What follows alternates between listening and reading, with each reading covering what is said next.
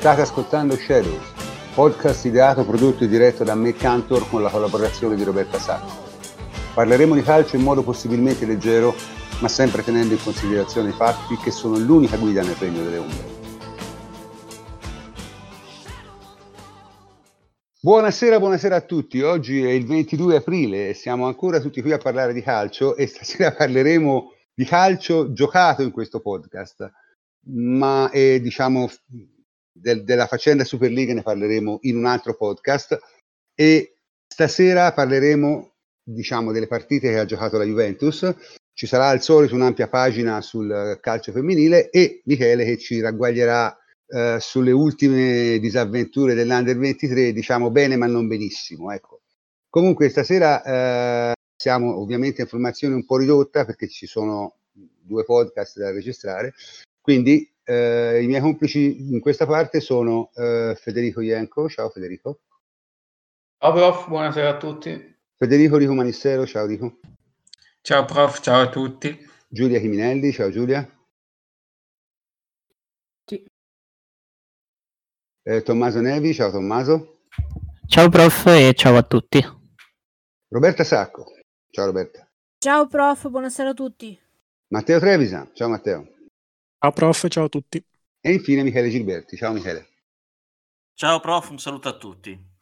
Bene, eh, dunque, mi sembra che eh, qualcuno abbia dei problemi di, di audio cerchi di risolverli e vediamo un po'. Ecco. Comunque, eh, cominciamo pure dal calcio giocato. Si sono giocate due partite, ovviamente, perché noi facciamo il podcast ogni 15 giorni. Una vittoria e una sconfitta. Che è successo, Matteo? Ma eh, a parte che parlare di calcio giocato in questo periodo viene anche difficile. È successo che abbiamo giocato due partite in due contesti molto molto diversi perché basti pensare allo spirito con cui ci siamo approcciati ad Atalanta Juve, noi tifosi, ma immagino ragionevolmente anche l'ambiente eh, per quanto riguarda soprattutto i calciatori che si avviavano a uno scontro diretto potenzialmente decisivo per la Champions e poi una partita, quella di mercoledì, che veniva nel marasma della, della questione Superlega che affronteremo dopo. Diciamo che eh, questi due contesti, così agli antipodi l'uno con l'altro, hanno probabilmente trovato una traduzione in quello che si è visto in campo. Poi quanto siano legate strettamente le due cose è difficile dirlo, però effettivamente l'impatto che la Juve ha avuto sulle due partite è stato molto diverso. Con l'Atalanta abbia, paradossalmente è uscita una sconfitta che probabilmente è la più immeritata della stagione, perché obiettivamente io credo che la Juve abbia fatto un primo tempo eccellente, secondo me una delle migliori partite per contesto e avversario eh, e importanza della partita che abbiamo giocato quest'anno e sfortunatamente non siamo riusciti ad andare oltre la, oltre la sconfitta, non abbiamo portato a casa punti. Viceversa, col Parma abbiamo avuto un approccio abbastanza orribile. Uh, perché eh, nel primo tempo, a parte il pareggio di Alexandro, abbiamo fatto tantissima fatica. Il Parma Mhmm, non ci ha poi forse messo tanto in difficoltà, ma non è neanche a sua volta stato messo in difficoltà, considerato che la penultima in classifica ci si poteva sostanzialmente aspettare di più e comunque abbiamo portato a casa i tre punti. Uh, diciamo che la nota più lieta, secondo me, è la partita di Bergamo, paradossalmente, perché è vero che non ha portato punti, ma ha fatto vedere comunque che caso mai ci fosse bisogno di ribadirlo, Pirlo ha perfettamente in mano la squadra ed è anche un tecnico in grado di a ribadire, secondo me, cose che si sono già viste, è in grado di impostare partite efficaci anche contro avversari complicati. L'Atalanta, lo sappiamo, ce lo siamo detti anche alla partita d'andata, è un avversario che storicamente patiamo tantissimo. In questo caso, tra la partita d'andata e quella di ritorno, non è stato così a dispetto poi del bottino in termini di punti. Eh, siamo stati molto bravi a chiudere i loro punti di forza, loro avevano dentro Zapata e Muriel che eh, si allargavano spesso per cercare poi di far sfruttare a, Gosens e a, mhmm, alle loro mezzi punti, a Pessina che si buttavano negli spazi, ma noi siamo stati bravissimi a chiudergli il gioco largo e a evitare che centralmente subissimo imbucate. Viceversa, siamo riusciti anche con un palleggio molto ordinato, molto efficace a risalire il campo durante la loro pressione, ma anche a tenerli a loro volta in diverse fasi della partita bassi e incapaci di ripartire. Purtroppo non siamo stati precisi e paghiamo in questo senso da un lato il periodo nero obiettivamente di forma di Cristiano Ronaldo, dall'altro Morata che fa su e giù in termini di prestazioni e con l'Atalanta è stato nettamente eh, uno dei peggiori in una partita abbastanza mal giocata. E in linea di massima ci siamo ritrovati a dipendere molto dalla verve di Quadrado, perché anche Chiesa, che finché è stato in campo stato, poteva essere servito meglio, non è stato un fattore, nonostante sia uno dei più in forma, e quindi rimaneva sostanzialmente Quadrado come arma principale oltre alle transizioni di Rabiot. Diciamo che loro due sono stati i due protagonisti positivi. Purtroppo nel secondo tempo non siamo stati in grado di, di, replicare la partita e siamo stati puniti da un episodio sfortunato anche se obiettivamente bisogna dire l'Atalanta nel secondo tempo nel complesso ha fatto meglio, però resta, restato, è rimasto l'amaro in bocca per una, per una prestazione secondo me che meritava uh, miglior fortuna in termini di risultato.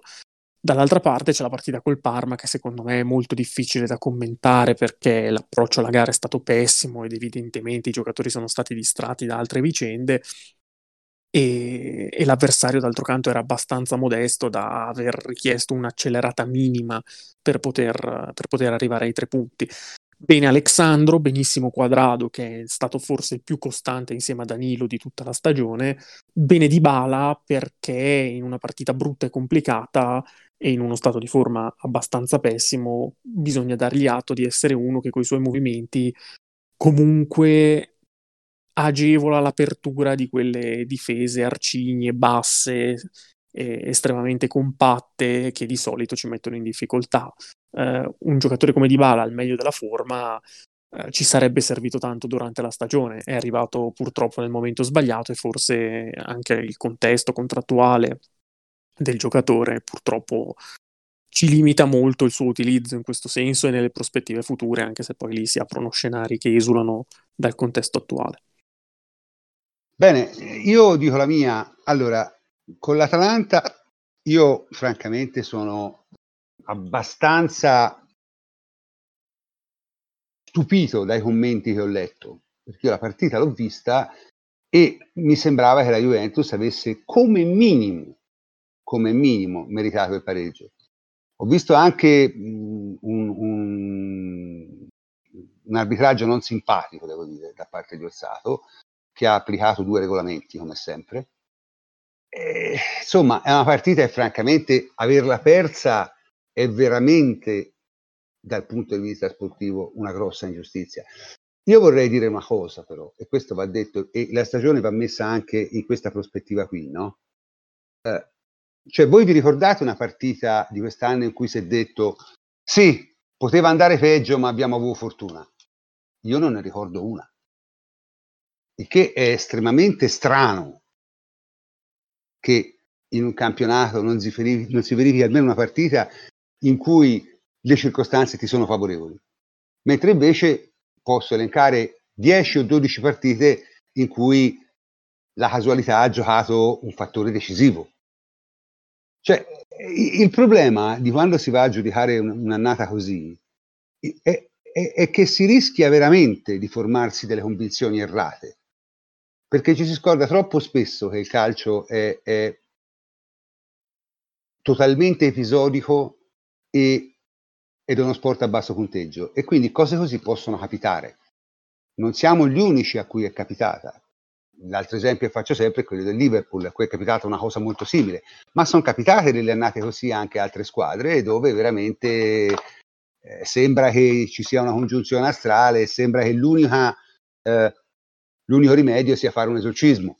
Ovviamente nessuno di noi crede in queste cose, quindi non si fa, però diciamo che quest'anno effettivamente le circostanze sono state al limite dell'incredibile, perché anche con l'Atalanta sei stato costretto a rinunciare ai suoi due migliori giocatori, cioè Ronaldo e Danilo, così la sera prima, senza una vera ragione, per piccoli infortuni, e poi sono durati quella partita lì, cioè, capito? Quindi, nel senso, magari se te non avevi Ronaldo e Danilo col, col, col um, Parma vincevi lo stesso, perché il Parma, giustamente, che partita ha fatto? Ha fatto la partita che fanno le squadre un po' deboli. La Juve ha cominciato molle per motivi che abbiamo visto, loro sono andati sopra ritmo per, per tenere il passo e poi sono crollati. Il secondo tempo mh, non sono esistiti praticamente. Sì, hanno avuto un'occasione, però a livello di, cioè nel secondo tempo il risultato non è mai stato veramente in dubbio, secondo me, col Parma. Cioè, una volta fatto lo strappo era chiaro che la partita la, la portavi a casa. Quindi, insomma, bisogna stare un po' attenti, ecco, bisogna stare un po' attenti a dare dei giudizi e, e, e poi e, sarà fondamentale questo quando poi alla fine dell'annata daremo un giudizio anche su Pirlo, perché anche su Pirlo io sento dire delle cose che sono completamente lunari. Cioè, bisognerebbe rendersi conto, e scusate se parlo troppo, ma questa la devo dire, bisognerebbe rendersi conto che un altro allenatore al posto di Pirlo, a meno che non fosse veramente un top, probabilmente avrebbe perso la squadra a dicembre cioè uno Spalletti, un Inzaghi, un, un allenatore di questo tipo qui, avrebbe perso la squadra dopo due mesi, sicuro. Lui non l'ha persa. È un merito, chiaro? Perché è chiaro che, come ha detto giustamente Matteo, è evidente che la squadra è, è ancora tutta con Pirlo e stanno facendo il possibile. Quindi attenzione quando si danno giudizi, perché poi alla fine si rischia, cioè è chiaro che se te paragoni Pirlo con allenatori di alto livello, come Allegri, come Guardiola, come eh, Klopp, eh, che pure sta avendo i suoi problemi, però è bravo, lo sappiamo. Con altri allenatori di, di, di alto livello è, è, un discorso. Però se te lo paragoni con chi sta subito sotto, francamente, cioè io non so se questo campionato sarebbe andato meglio con uno Spalletti, con un Gattuso, con un, con un, con un Inzaghi, con un allenatore di questo tipo. Cioè, è chiaro? Anzi, sono quasi convinto che sarebbe andato peggio, però questa è la mia interpretazione, nel senso che un allenatore che non avesse avuto, diciamo, il, il, il carisma di Pirlo, probabilmente con come è andata la stagione avrebbe perso la squadra con grandissima rapidità. Comunque mi sembra Federico voleva intervenire, giusto? Vai Federico.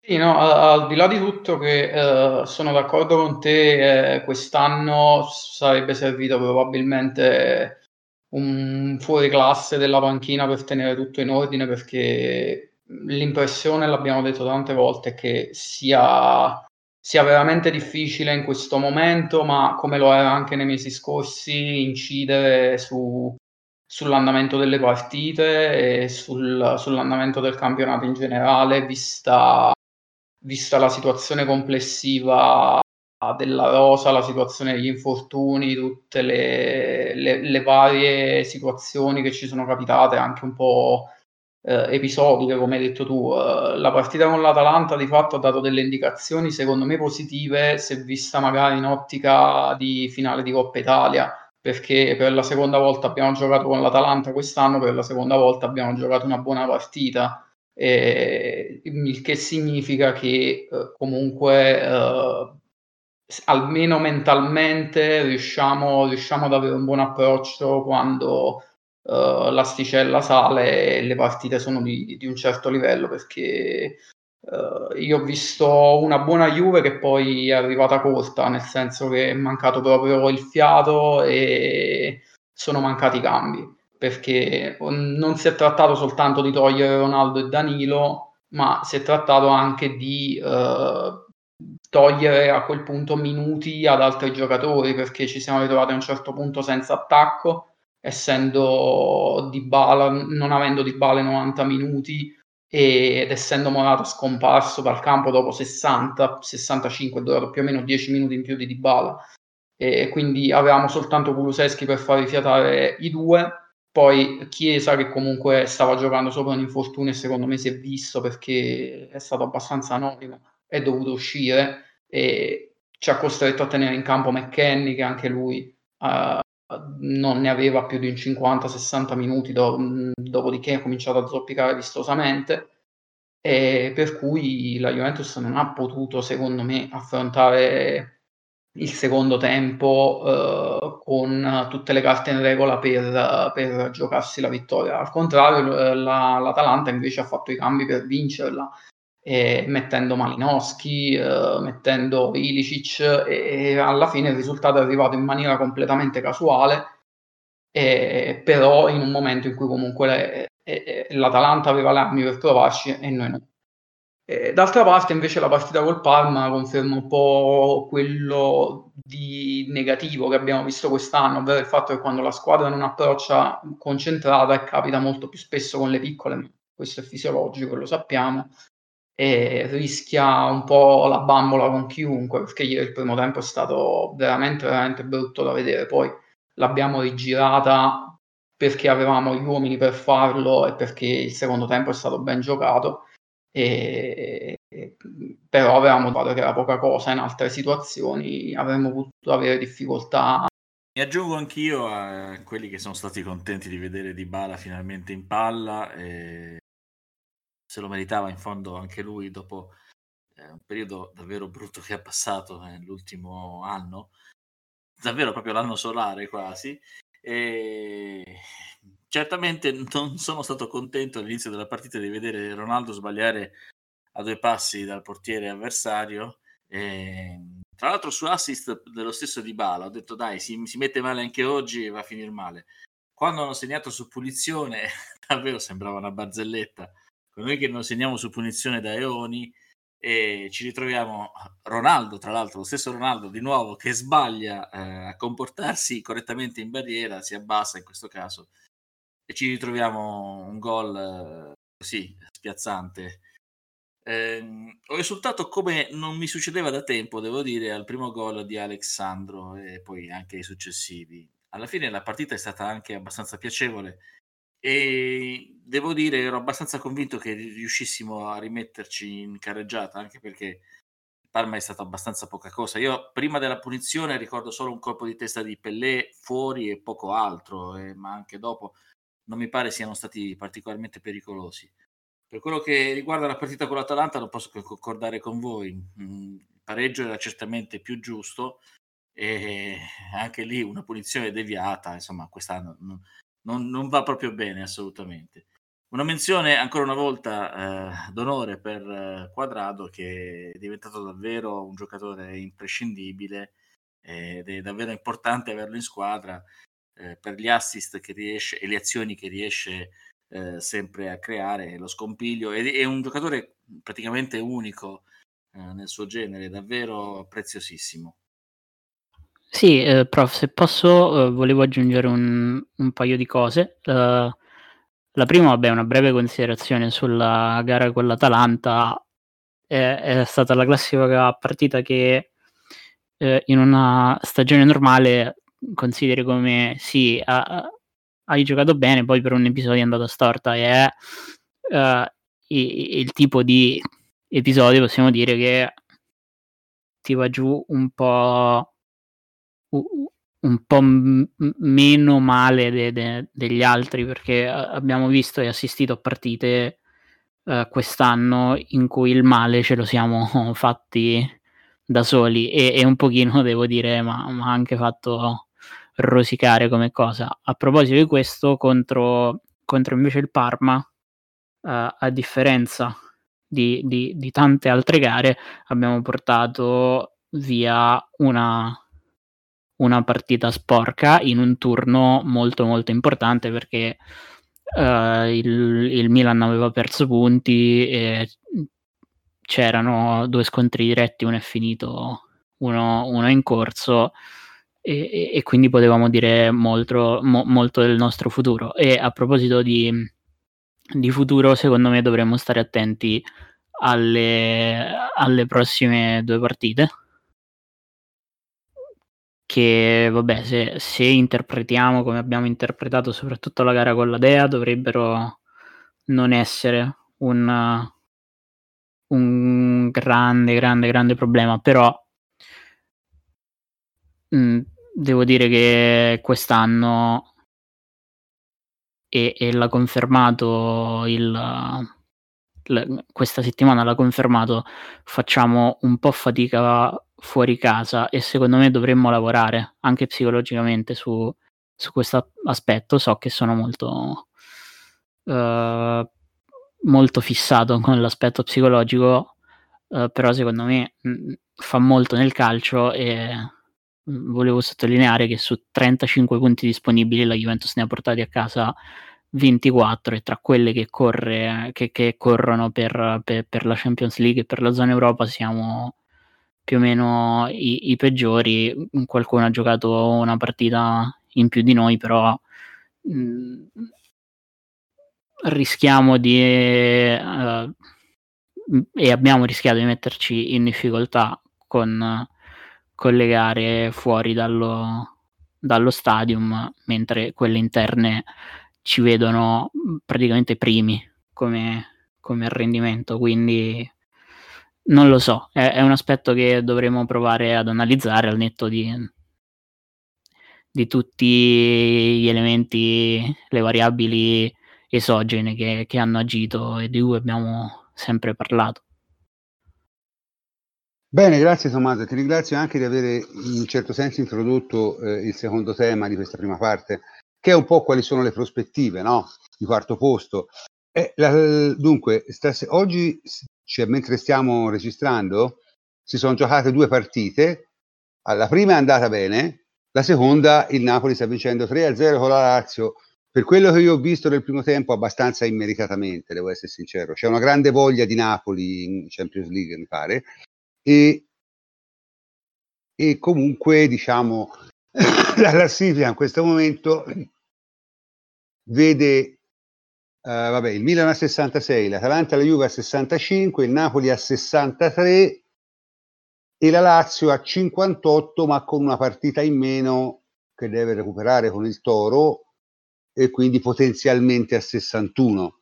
La Roma a 55 è fuori chiaramente dalla, da, dalla lotta e quindi diciamo adesso la cosa si riduce più o meno a più o meno a sei squadre, però più 5 che 6, francamente, perché insomma la Lazio ha preso una bella batosta e mi sembra difficile riesca, riesca a recuperare. La prossima partita è Lazio-Milan, tra l'altro, quindi voglio dire, anche quella dovrebbe dire, dovrebbe dire abbastanza cose. La Juventus tutto sommato non è messa male perché eh, diciamo è due punti avanti al Napoli, è alla pari con l'Atalanta, con la quale purtroppo lo scontro diretto a sfavore, però insomma non, non è questo il problema, soprattutto ha il grande vantaggio di poter in un certo senso puntare il Milan, cioè se superiamo il Milan siamo quasi sicuramente nelle 4 al 99%. E la prossima partita, a Dio piacendo, potrebbe essere quella giusta, perché Lazio-Milan e la Juve va a giocare a Firenze. Eh, si spera a Firenze di fare una partita, diciamo, eh, abbastanza, abbastanza buona. Siamo nettamente superiori, la Fiorentina è abbastanza tranquilla tutto sommato, perché insomma la lotta per la retrocessione mi sembra quasi decisa. Cioè, due, squadre, due squadre su tre sono già di sotto, Parma e Crotone, e il Cagliari, secondo me, boh, dipende, però è abbastanza vicino. Certo, se, se, se vincesse la prossima, che Cagliari-Roma, inguaierebbe il Benevento e anche i cugini torinesi probabilmente. Perché il Torino, il Torino gioca in casa col Napoli. Insomma, mh, anche la prossima giornata non è eh, priva di, di, di, trappole per tutte le squadre, per tutte le squadre che giocano.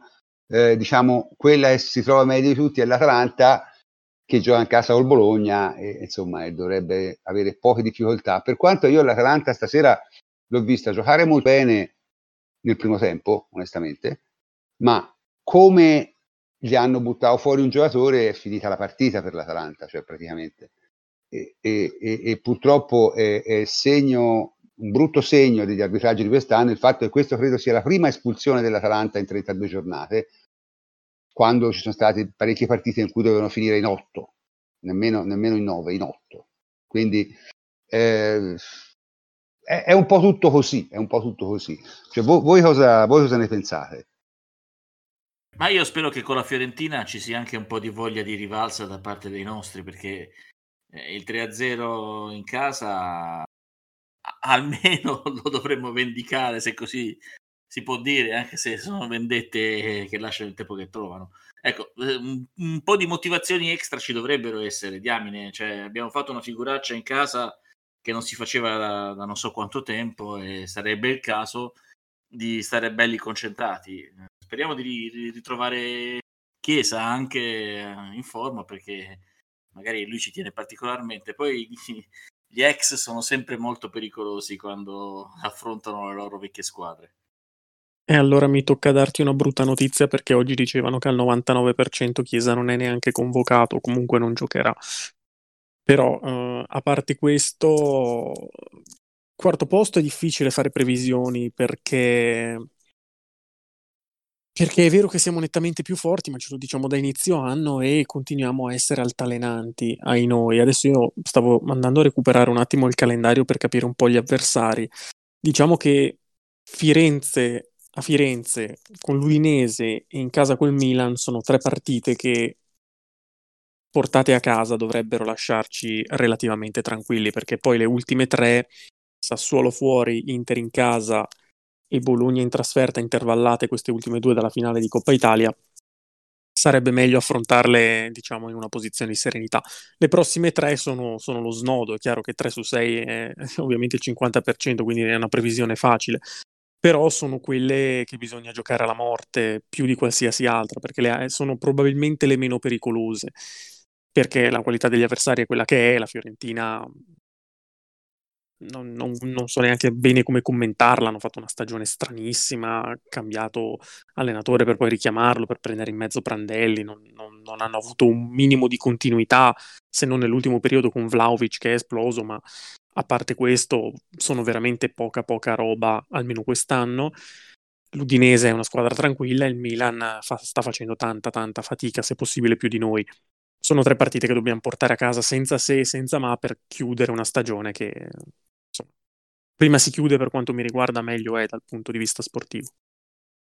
Anche perché poi, come si diceva anche prima, sono proprio queste partite che sembrano facili, quelle che al momento ci stanno riservando più difficoltà perché eh, noi adesso abbiamo la trasferta a Firenze, poi mi sembra l'Udinese fuori, quindi squadre che non hanno alcuna pretesa di classifica. Eh, però nemmeno io mi sento di fare previsioni di, di qualsiasi tipo perché è ovvio che se giochiamo queste partite al top della, dell'intensità e della concentrazione non dovremmo avere grossi problemi, però è anche vero che questo è stato proprio uno dei, uh, dei problemi della Juventus di quest'anno che, che poi l'ha impedito di lottare per lo scudetto, cioè quello di perdere concentrazione e non riuscire a fare punti in partite contro squadre decisamente abbordabili.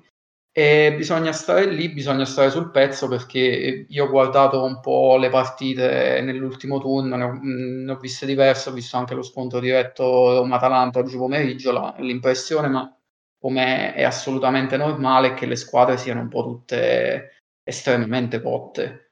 Quindi si sta arrivando a un finale di stagione in cui energie ne sono rimaste veramente poche e di conseguenza qualsiasi partita, anche la più innocua all'apparenza, potrebbe riservare degli ostacoli. La speranza è, da parte nostra è quella di riuscire a, ad avere un minimo di continuità quantomeno di uomini, perché adesso abbiamo la rosa praticamente al completo, eccezione fatta per Chiesa che comunque dovrebbe rientrare molto a breve e, speriamo quindi di non perdere altri giocatori perché da qui, secondo me, dalla gestione anche delle energie residue, sia fisiche che mentali, passa molto del finale di stagione.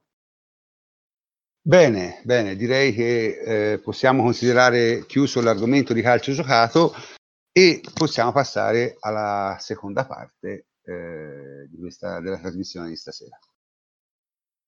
Bene, possiamo cominciare la seconda parte, eh, come al solito dedicata a, alle women, e passo la parola alla mia caporedattrice Roberta Sacco. Vai Roberta. Eh, grazie prof. Allora, eccoci qui e ammetto che ogni volta è sempre più difficile cercare di trovare le parole eh, per raccontare, per narrare le gesta delle nostre ragazze perché eh, io e Giulia siamo fortunate da questo punto di vista, praticamente per tutto l'anno abbiamo raccontato solo vittorie e di queste partite la maggior parte sono state eh, praticamente partite giocate anche eh, alla grande dalla, dalla, nostra, dalla nostra Juve.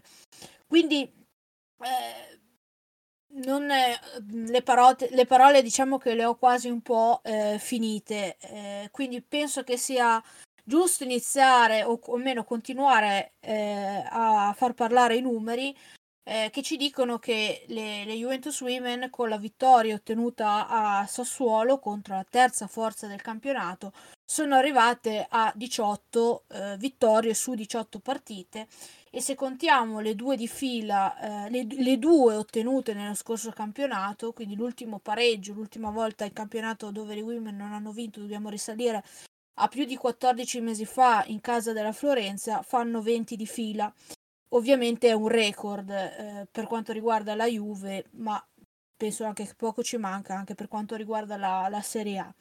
Quindi anche contro le neroverdi la Juve ha dimostrato la sua forza, anzi eh, se possibile ha ancora confermato di più eh, di avere la rosa più forte, ma nettamente di tutte le squadre di, di Serie A eh, perché questa vittoria è arrivata senza eh, tre pedine importanti, eh, oltre Bonansé infortunata, anche Girelli e Sembrant che sono rimaste in panchina e hanno eh, goduto diciamo di un turno di riposo dopo gli impegni delle nazionali, soprattutto per quanto riguarda Sembrant che ha fatto tutte e due le partite con la sua nazionale e soprattutto il primo impegno abbastanza tosto contro le campionesse del mondo eh, del, degli Stati Uniti d'America d'America.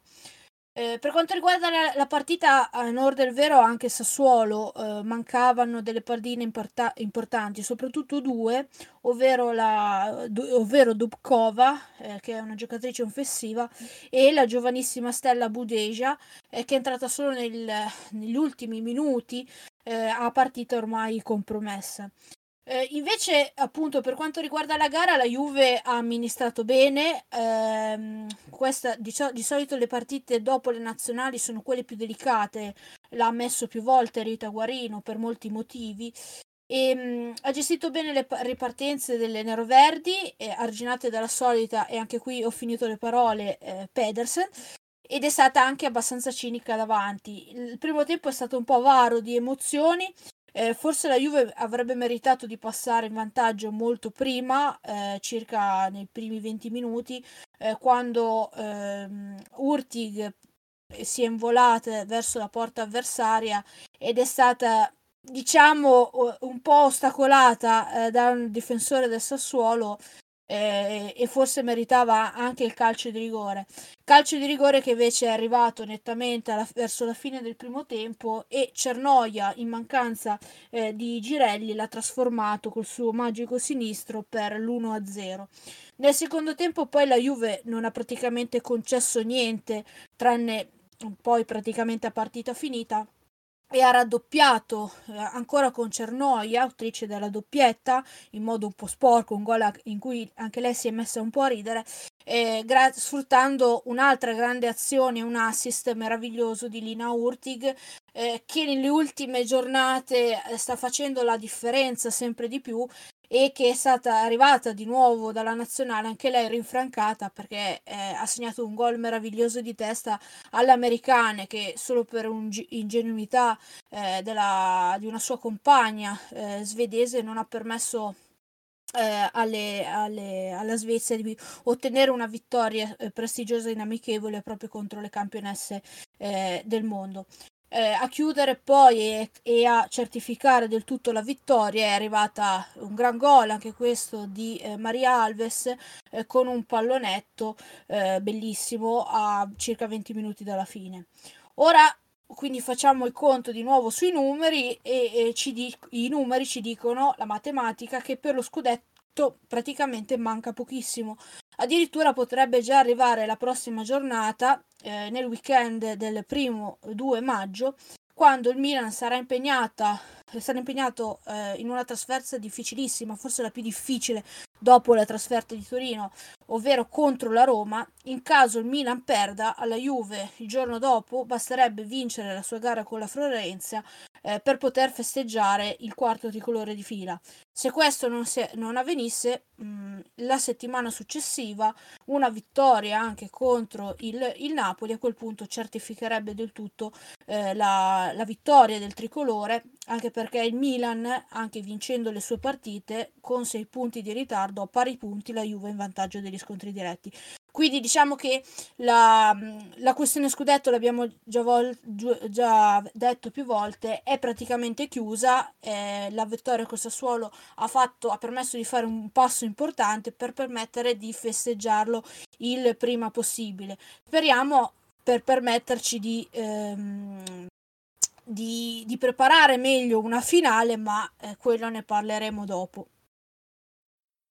Sì, io aggiungo soltanto un paio di cose. Eh, io ho visto la partita eh, non in diretta a causa di, di, di, un impegno, quindi l'ho vista diciamo già eh, a conoscenza del, del, risultato. Secondo me è stata un po' eh, la gara, hai già detto tutto tu Roberta, un po' la, la partita che aveva anticipato eh, Guarino nel, nell'intervista del giorno prima, nel senso che aveva detto appunto che si aspettava una gara comunque piuttosto ostica, chiusa, molto tattica, come poi in realtà è successo nel primo tempo, la classica partita che poi viene sbloccata da un episodio, come effettivamente è accaduto sull'occasione del, del rigore che si è procurata eh, Caruso, che tra l'altro ha fatto anche poi un, un assist molto, molto bello per, per Maria Alves. Ehm, io aggiungo solo uh, un paio di cose. Mm, vorrei sottolineare la partita di Cernoia, che uh, al di là della doppietta, ma è una giocatrice di cui veramente si parla, secondo me, troppo poco, perché uh, è veramente quella che ha un, una quantità e una qualità incredibile, eh, pur non sempre, eh, diciamo, mettendosi particolarmente eh, in mostra, ma veramente, secondo me, è, un, è la pedina fondamentale e determinante sempre per questa, per questa squadra. Ha preso una traversa, eh, Roberta, tu immagino che l'avrai vista in diretta e sarai quasi saltata dal divano perché se entrava quella palla veramente era, era il gol dell'anno, peccato, e avrebbe meritato la tripletta con, eh, con quella rete meravigliosa. Al di là di questo, Mhmm, a me onestamente che impressiona è la facilità con cui eh, la Juve va, va, a vincere, è andata a vincere in più, più, volte quest'anno questo genere di partite, perché tu comunque ti presenti a Sassuolo, che ve ne abbiamo parlato proprio nell'ultima puntata eh, del podcast, di che, mh, di che, squadra sia, di che ottimo lavoro eh, stia facendo in questi anni, e d'altronde si stava giocando eh, il sogno di, eh, dell'accesso alla Champions League, che adesso è mh, è sicuramente molto più in salita dopo la sconfitta di, di Torino. Ci, si va a giocare, eh, la Juve si va a giocare questa partita senza Bonansia e Girelli, senza anche Galli, però insomma senza tre quarti dell'attacco, eh, dell'attacco titolare contro una squadra che non aveva mai perso in casa e, e tutto sommato lo fa con una, verrebbe da dire, facilità, eh, non ha concesso praticamente nulla. E, veramente da grande squadra, cioè ormai la Juve ha raggiunto un livello eh, tecnico e, e di eh, maturità nell'affrontare qualunque tipo di impegno che rende, che rende il divario con gli avversari in Italia veramente sempre, sempre più netto. Insomma, che il discorso scudetto fosse chiuso eh, già, già, lo sapevamo, adesso bisogna solo capire quando lo festeggeremo. Ecco. Sì, no, eh, aggiungo il fatto che quello che dici tu è anche difficile da raccontare, questa facilità, eh, perché anche gli anni scorsi vinceva, ma c'erano certe partite in cui eh, non dico che doveva sudare, perché ci sono state anche in questo campionato eh, delle partite in cui v- davvero la Juve ha rischiato di non vincerle, ma comunque è sempre, è sempre riuscita eh, a trovare una risorsa. Eh, io penso che la definizione che ho usato io qua anche podcast fa sia quella più azzeccata ovvero è una squadra che si rifiuta di perdere. Ma si rifiuta davvero, cioè si ribella al non vincere, neanche al non perdere, in un modo che onestamente ho visto poche volte. E, ehm, e, questo veramente fa davvero impressione, vedendole con continuazione, proprio la fame, la voglia che hanno eh, di, di, migliorarsi, di, di, cer- di, cercare di superarsi eh, ogni, ogni partita e, e penso questo vada tanto merito all'allenatrice eh, perché come abbiamo detto più volte non è, fac- non è facile comunque allenare eh, delle giocatrici eh, che sono forti, t- che magari hai a disposizione 16, 18, 20 giocatrici forti più o meno dello stesso livello. Ci- è diverso, magari quando ne hai 11, ne hai 10 forti e, e 7, 8 meno forti, diciamo così, perché subentrano anche, anche, altri problemi di gestione, di farle giocare tutte, di farle ruotare e la maturità eh, con cui Guarino sta gestendo eh, questi mesi, ha gestito questa stagione, secondo me anche lei, oltre alle ragazze, hanno fatto un salto, un salto di qualità. Finisco quest'ultima parte eh, definendo di Cernoia, eh, tu sai che io sono innamorata eh, calcisticamente di, di Valentina, e penso rubo una frase di un mio amico eh, che ha definito eh, Cernoia come la CPU della squadra del, compu- della squadra del computer. Penso che sia una definizione completamente azzeccata. Lei è la, lei è la pedina eh, che oltre a mettere qualità mette anche in ordine la squadra, tutti i tasselli al proprio posto e, e, davvero poi ha un sinistro magico e questo anche spiega il motivo perché la Juve è una di quelle squadre che realizza tantissimi gol da calcio da fermo perché anche eh, col suo mancino è capace di mettere palloni invitanti per le, per le nostre torri in quantità industriale e questa è, una, è un'ulteriore qualità per questa squadra. Aggiungo soltanto una cosa, Roberta, quello che stavi dicendo prima sul lavoro di Guarino e sul, sul fatto appunto di come questa squadra si rifiuti di non vincere, no? E questo traspare chiaramente e la cosa secondo me importante è che la Juve non innervosisce mai la partita, cioè c'è sempre la voglia di andare a cercare la vittoria, il non arrendersi a, al fatto che eh, il non accontentarsi di un risultato diverso dalla vittoria, ma senza ehm, appunto innervosire la gara, quindi sempre comunque mantenendo eh, una, certa, una, certa, lucidità e, eh, e, e, maturità proprio nella gestione anche magari del momento difficile della partita. Quindi veramente un grandissimo lavoro, sicuramente dello staff delle, e anche delle ragazze, chiaramente. Allora, Chiudendo la parentesi del campionato, eh, però il prossimo appuntamento, eh, come detto, pro- quindi domenica, eh, è un appuntamento molto importante eh, perché ehm, ci dà un, anche una partita inedita, eh, proprio anche come sensazioni.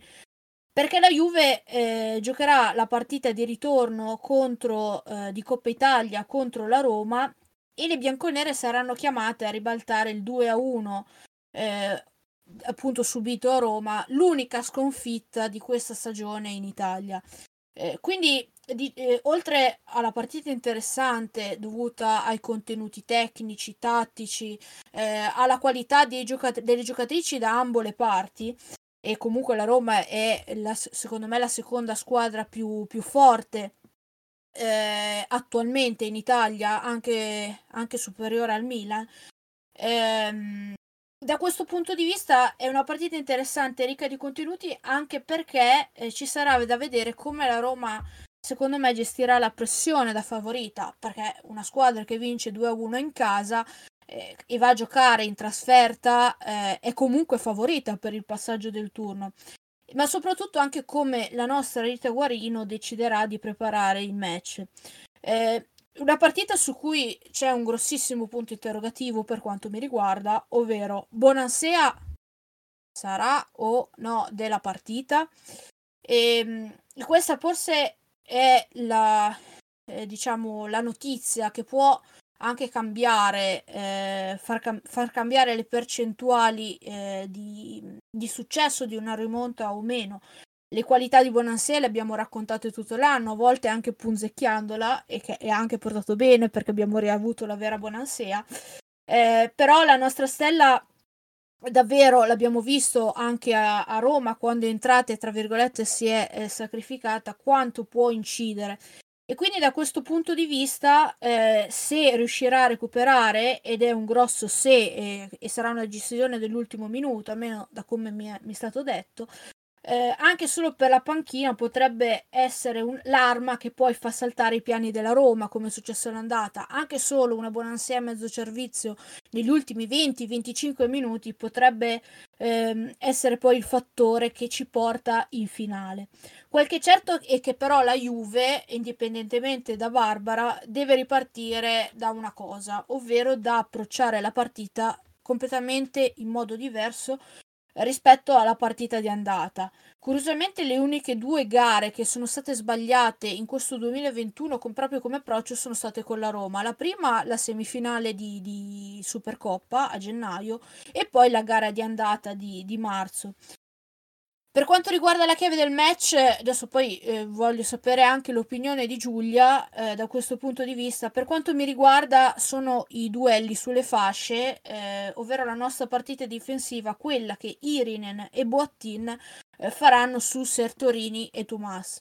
Soprattutto ultimo, quest'ultimo duello, Boattin e Tomas. Ehm, Boattin è una giocatrice fantastica, anche lei sottovalutata, eh, e forse la giocatrice che ha subito eh, più nella, in tutte le partite che ho visto, anche a livello internazionale, è stata proprio la giocatrice della Roma, Tomà. Quindi se in qualche modo eh, anche a livello di gruppo, di raddoppi da parte delle mezzali riusciremo eh, a contenere diciamo le due mh, le due ali della Roma, secondo me faremo un grossissimo passo avanti eh, per quanto riguarda la, il passaggio del turno. Sì, allora, ehm, sicuramente, ehm, non sarà una partita semplice, nel senso che la Roma è una squadra che nel 2021, ehm, ha iniziato l'anno con la sconfitta contro di noi in Supercoppa che hai appena hai appena ricordato tu Roberta, e poi ha fatto ha vinto 11 partite in 12 gare, ha fatto un unico passo fa un un unico passo falso a Verona, ehm, in campionato. È una squadra sicuramente ostica affrontare che eh, spesso butta la gara eh, sul piano dell'agonismo e eh, il problema a volte si pone se eh, trovi un arbitro che le lascia picchiare, sostanzialmente le lascia fare. Quello che tra l'altro era un po' successo eh, proprio nella partita, di, nella partita poi persa all'andata. Mm, dal punto di vista del campo sono d'accordo con te, i duelli principali sicuramente saranno quelli e eh, io credo che eh, la Juve dovrà aver pazienza, eh, sicuramente entrare con un approccio diverso come già, eh, come già hai anticipato tu, dovrà avere pazienza. La Roma comunque è una squadra che concede, eh, concede, concede gol e concede occasioni. E, io onestamente anche per il discorso che abbiamo fatto prima non ho grossi dubbi sul fatto che la Juve eh, ribalterà la partita. Poi ora eh, è vero che siamo, siamo abituati benissimo, che non sarà semplice, e, eh, però credo che, che il gol segnato, segnato, all'andata fuori casa sia, eh, sia pesantissimo e credo soprattutto che la Roma non sia una squadra che abbia ancora raggiunto una maturità tale da poter gestire anche dal punto di vista, eh, diciamo così, emotivo, eh, un vantaggio su una squadra invece molto più esperta come la Juve, che gli è superiore sicuramente in questo aspetto, oltre che a quello, che a quello di, eh, di, campo, eh, di campo e tecnico. Quindi Vai, vai. No, Roberta. poi quello che stavamo dicendo, dicendo, anche prima, penso che le ragazze abbiano anche un tale orgoglio che vogliano dimostrare come eh, le due partite di quest'anno contro la Roma siano fondamentalmente stati degli episodi. Quindi esatto. ribadendo ancora una volta, noi siamo la squadra più forte. Poi può succedere anche che magari che vinciamo la partita 3-2 e non ci qualifichiamo per la finale. Io sinceramente se dovesse succedere non è che metto le mani avanti, però una squadra che ha fatto il cammino della Juve non gliene farei una colpa, non è che è obbligata a vincere tutte le partite, in fondo son, non sono dei robot, sono umani. Però diciamo che sarei Sarei sorpresa se la Juve non ribaltasse questa partita, proprio perché ci sono tutti quei fattori eh, che di solito portano le, la squadra di Guarino a fare le grandi partite. Diciamo che secondo me questa verrà trattata ehm, come una partita di Champions League, con la stessa concentrazione, con la stessa voglia di, gioca- di, di vincere, con la stessa voglia di far male all'avversario e la Roma dovrà de- veramente dimostrare quello che dicevi tu, eh, una, una, pazienza, anche lei, e una, diciamo, una, volont- una gestione che forse non, anco- non ancora eh, aggiungo solo una cosa, eh, la Roma è una, è una, squadra che io temo particolarmente proprio perché, come dicevi tu, è una squadra fisica ed è la squadra più fisica del campionato. La Juve di solito riesce a, eh, diciamo, ehm, distruggere, passatemi questo termine, i suoi, le sue avversarie proprio perché è fisicamente molto più forte e riesce a giocare un'intensità che molte squadre di Serie A non riesce a giocare, oltre ad avere la panchina più lunga. Ecco, se c'è una squadra che su questi aspetti si avvicina di più alla Juve, non è nel Milan, non è nella Fiorentina, non è nessun'altra squadra tranne che la Roma. Sì, aggiungo solo che sono d'accordo con, con quanto hai detto prima, cioè un qualunque risultato eh, verrà dalla partita di domenica non andrà minimamente ad intaccare il giudizio sulla stagione straordinaria che ha fatto, eh, che ha fatto la Juve, però mi sorprenderei anch'io ecco, se, eh, se, non dovessimo, se non dovessimo riuscire a, a, a ribaltare il risultato. Ecco. Poi detto questo, uh, io penso che qualsiasi squadra uscirà da questa partita vincitrice, andrà in finale, vincerà la Coppa Italia perché il Milan è una squadra, eh, secondo me, che non ha più la, la brillantezza dell'inizio ed è più carente rispetto, rispetto alle, a, sia a Juve, l'abbiamo visto a marzo, e, e, e, sia anche alla Roma, proprio perché gli mancano delle qualità che la Roma invece ha. La Roma deve fare molta mea culpa all'inizio che ha perso troppi, troppi punti, sì. se no avrebbe potuto veramente insidiare il Milan per il secondo posto. Sì, sono d'accordo, non ho nient'altro da aggiungere. Terzo punto, e qui eh, vogliamo in campo internazionale, prima di, di chiudere la nostra parte, eh, perché la notizia della settimana arriva da, dalla Francia, ovvero clamoroso il Lione fuori dalla Champions League. Ti si, sente, ti si, sente, il sorriso dal microfono, Roberto. ma no, ma io non facevo... Mi, mi, viene da ridere perché penso che il Leone era la mia favorita, eh, lo sai.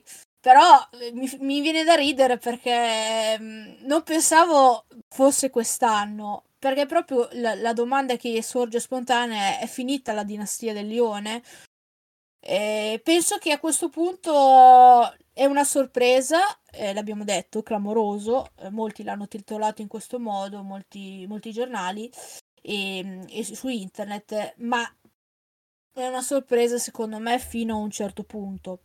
Eh, per essenzialmente alcuni motivi. Il primo è che le altre squadre, come il PSG, eh, sono squadre che sono cresciute enormemente, quindi sono, hanno accorciato il gap che il Leone aveva.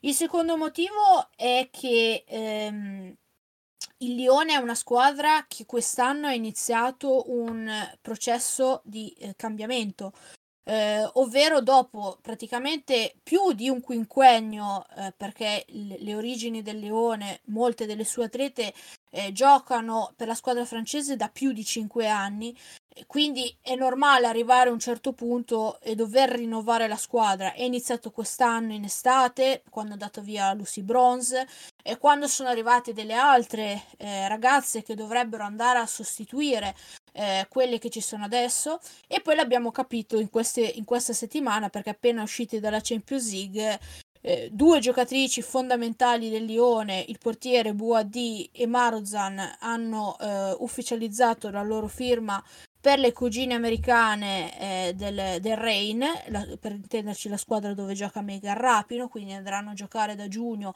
a dicembre oltreoceano. E poi è arrivata anche la conferma di mm, Kumagai, eh, la, la, la, giocatrice forse giapponese eh, più, più, famosa, più importante, che dopo otto anni di Lione dirà, eh, andrà a cercare, farà un'altra avventura, dirà, dirà addio al Lione.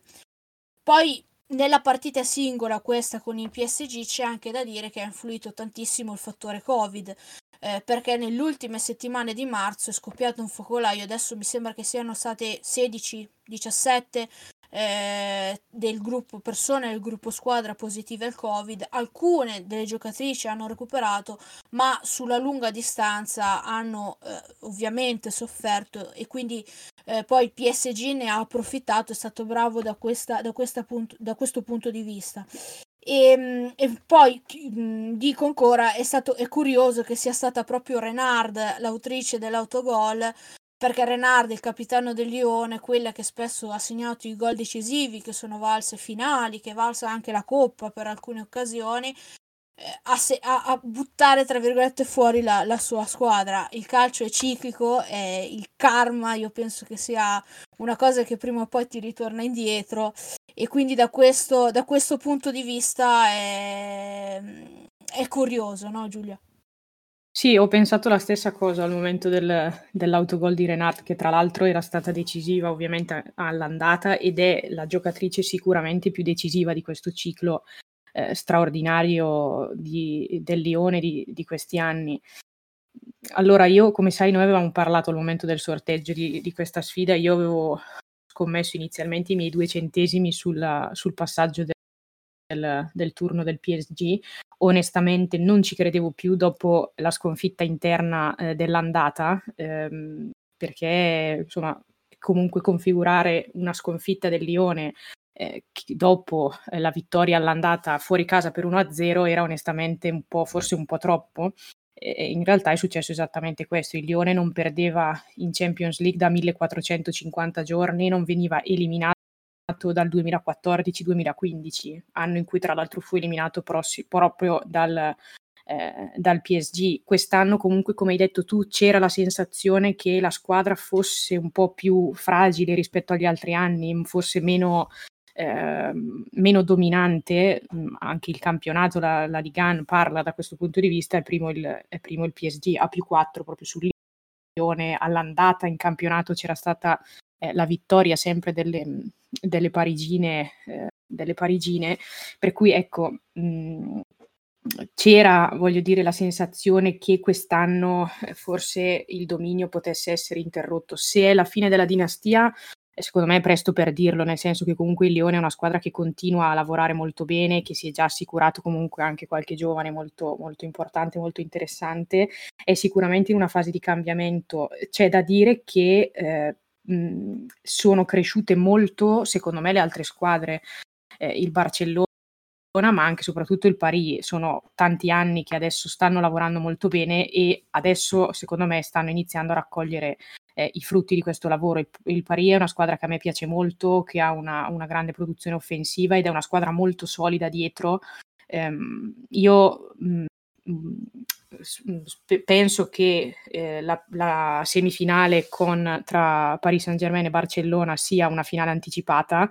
Eh, la finale per me poi sarà PSG-Chelsea e comunque vada ci sarà un nuovo vincitore perché nessuna di quelle, delle quattro squadre in semifinale ha mai vinto la Coppa, sono tutte eh, rispettivamente in testa ai, ai, loro campionati, quindi chiaramente sono quattro formazioni di altissimo livello, sicuramente però PSG e Barça hanno qualcosa in più secondo me rispetto a, a Chelsea e, eh, e, Bayern Monaco e quindi insomma vedremo come andrà a finire eh, con un occhio secondo me puntato più, più su Parigi ecco per la vittoria finale. Io la mia fish me la gioco sul Barcellona perché è una squadra che secondo me merita, anche PSG, però me, eh, me la gioco sulle spagnole eh, chiudo, chiudo, dicendo eh, che se stiamo parlando del clamoroso tonfo del Lione fuori dalla Champions è grazie al miglior portiere al mondo che non è Boadi eh, ma che è Christine Handler che ha fatto una parata stratosferica contro Malard e noi la conosciamo bene al 92 minuto. Eh, il numero uno dei numeri uno per citare una voce quindi, conosciuta. Esatto, quindi sarebbe ora di dare a Cesare quel di, eh, di Cesare. Prima di chiudere, 10 secondi, volevo solo fare eh, gli auguri a Sara Cagliazzo, la nostra giovane eh, giocatrice difensore della Juve, che oggi ha compiuto 18 anni. Eh, per chi non lo sapesse, eh, Sara Cagliazzo è l'idolo di Antonio Corsa perché è la nipote di Anna Trieste. Bene, grazie, grazie per eh, la solita bellissima pagina sul calcio femminile. purtroppo diciamo, grazie a tutte le cose che sono successe, mi ero perso l'eliminazione del Lyon, francamente. E vi ho ascoltato e effettivamente abbastanza clamorosa da un certo punto di vista. E adesso diciamo passiamo all'ultima parte, all'ultima parte di questo podcast con Michele che ci farà un breve punto sul, sull'Under 23. Vai Michele. Ok, magari qualcuno non sa chi sia Anna Trieste, vabbè, ma magari lo diciamo la prossima volta. No, no lo sanno tutti. lo, sanno tutti, lo sanno Allora, scherzi a parte, abbiamo tre partite eh, da commentare velocemente. Faccio notare una cosa, purtroppo l'Under 23 ha preso una brutta china nelle ultime sette partite, noi non vinciamo da, da, dagli inizi di marzo la partita con il Grosseto, dal 7 marzo, le ultime sette partite sono state appunto quattro sconfitte e eh, tre pareggi. Le ultime tre in particolare, eh, un pareggio con il Pontedera per 1-1, eh, una sconfitta con il Renate per 2-1 e il pareggio di oggi con l'Olbia. Eh, mentre diciamo che con la partita, nella partita col Pontedera il, rammarico, il rammarico di aver pareggiato è enorme, anche perché nonostante il Pontedera abbia sbagliato un rigore, il pareggio è arrivato al 94 minuto, davvero alla fine su un calcio piazzato e un colpo di testa sul giocatore eh, del Pontedera che era stato lasciato eh, praticamente solo bene ricetti e quindi dimenticato tutta la difesa, purtroppo è andata così. Eh, per la Juve aveva segnato in questo caso Marquez, anche se in realtà l'azione era tutta di Achi. Achi che aveva segnato anche con il Renate. Eh, la partita con il Renate è stata più combattuta, se vogliamo, come anche quella dell'andata, eh, però Renate ci ha messo il carico e dopo il, il vantaggio appunto con Achi, con un bel gol, eh, hanno pareggiato dopo una ventina di minuti e poi eh, por- si sono portati in avanti. Addirittura alla fine è stato anche mh, annullato un gol in fuorigioco a Renate, eh, mentre la, Ju- la, Juventus cercava, diciamo, con un forcing di riportarsi in, in parità. Ho visto, ho visto bene Fagioli in quella partita. Eh, mentre l'ho visto meno bene oggi, oggi era parecchio nervoso, e abbastanza inconcludente è stato un bello rivedere Ranocchia in campo. Tra l'altro, Ranocchia ha fatto un assist fantastico su Aki, per Aki che eh, ha sprecato poi un'azione abbastanza favorevole. Eh, la partita io l'ho commentata quando ho visto il gol eh, dell'Olbia, ho detto non è possibile, cioè eh, davvero eh, ci siamo ritrovati un, un gol su punizione mentre noi stavamo continuando eh, a giocare mantenendo il possesso palla in maniera totale, cioè il campo era completamente eh, della Juventus e ci ritroviamo poi eh, con questo, questa conclusione da fuori, eh, con pallone all'angolino, Israele viene sorpreso e, e niente, ci troviamo in svantaggio al 47esimo. Devo dire comunque che eh, da un punto di vista della produzione offensiva eh, l'Olbia ha prodotto di meno sicuramente, eh, ma con azioni certamente più efficaci. Ricordo proprio al primo minuto c'è stata una traversa di eh, King Udo, che tra l'altro è un ex giocatore della primavera della Juventus, che praticamente l'ha sparata davanti alla porta sulla traversa e ha in questo caso commesso un errore clamoroso. E poi ci sono state belle azioni della Juventus sia con Rafiak sia con l'occasione eh, di Ache che, di cui vi ho detto prima. Eh, e anche nel secondo tempo c'è stata una forte pressione da parte eh, de- dell'Under 23 a cui c'è stato, eh, ha fatto, diciamo, ehm, si è contrapposto una, un'ennesima traversa presa in questo caso da ragazzo da parte dell'Olbia, quindi due traverse non sono uno score di poco conto. Alla fine, però, all'81esimo, dopo essere entrato da, da pochi minuti, Compagnon, eh, da, anche in questo caso con una conclusione improvvisa alla distanza, eh, sicuramente deviata, eh, è riuscito a portare in parità eh, la Juve Under 23. Ehm, devo dire, eh, un'altra nota di, diciamo, di una bella nota, a parte il rientro appunto di Ranocchia da un bel po' di tempo, è anche stato il rientro di Vrioni dopo eh, quasi cinque mesi di inattività per un brutto infortunio, mi pare una frattura del perone. Ora, eh, la situazione eh, nel, tra, ehm, diciamo, mentre durava il vantaggio dell'Olbia era abbastanza tragica perché la Juve era fuori dai giochi per i playoff, con il pareggio siamo rientrati in corsa. Poi parlando poco prima della registrazione del podcast Roberta mi era assicurato che con il, diciamo, i, le prossime partite per gli incroci che ci saranno sarà, dovrebbe essere abbastanza agevole eh, per l'Under 23 qualificarsi comunque ai playoff eh, la prossima partita con la Carrarese potrebbe essere addirittura fondamentale per la qualificazione. Poi quello che riusciremo a fare dopo i playoff sarà un altro discorso perché qualificandoci molto in basso, diciamo, non saremo particolarmente agevolati. Eh, certamente è da riflettere su come eh, questa squadra abbia po- un po' perso il, il polso della situazione eh, con gli ultimi risultati non certamente favorevoli, come ho detto all'inizio. Bene, grazie Michele. E, insomma, direi che per l'Under 23 non è un gran momento, speriamo, vabbè, comunque sappiamo bene che i, i risultati per l'Under 23 contano fino a un certo punto.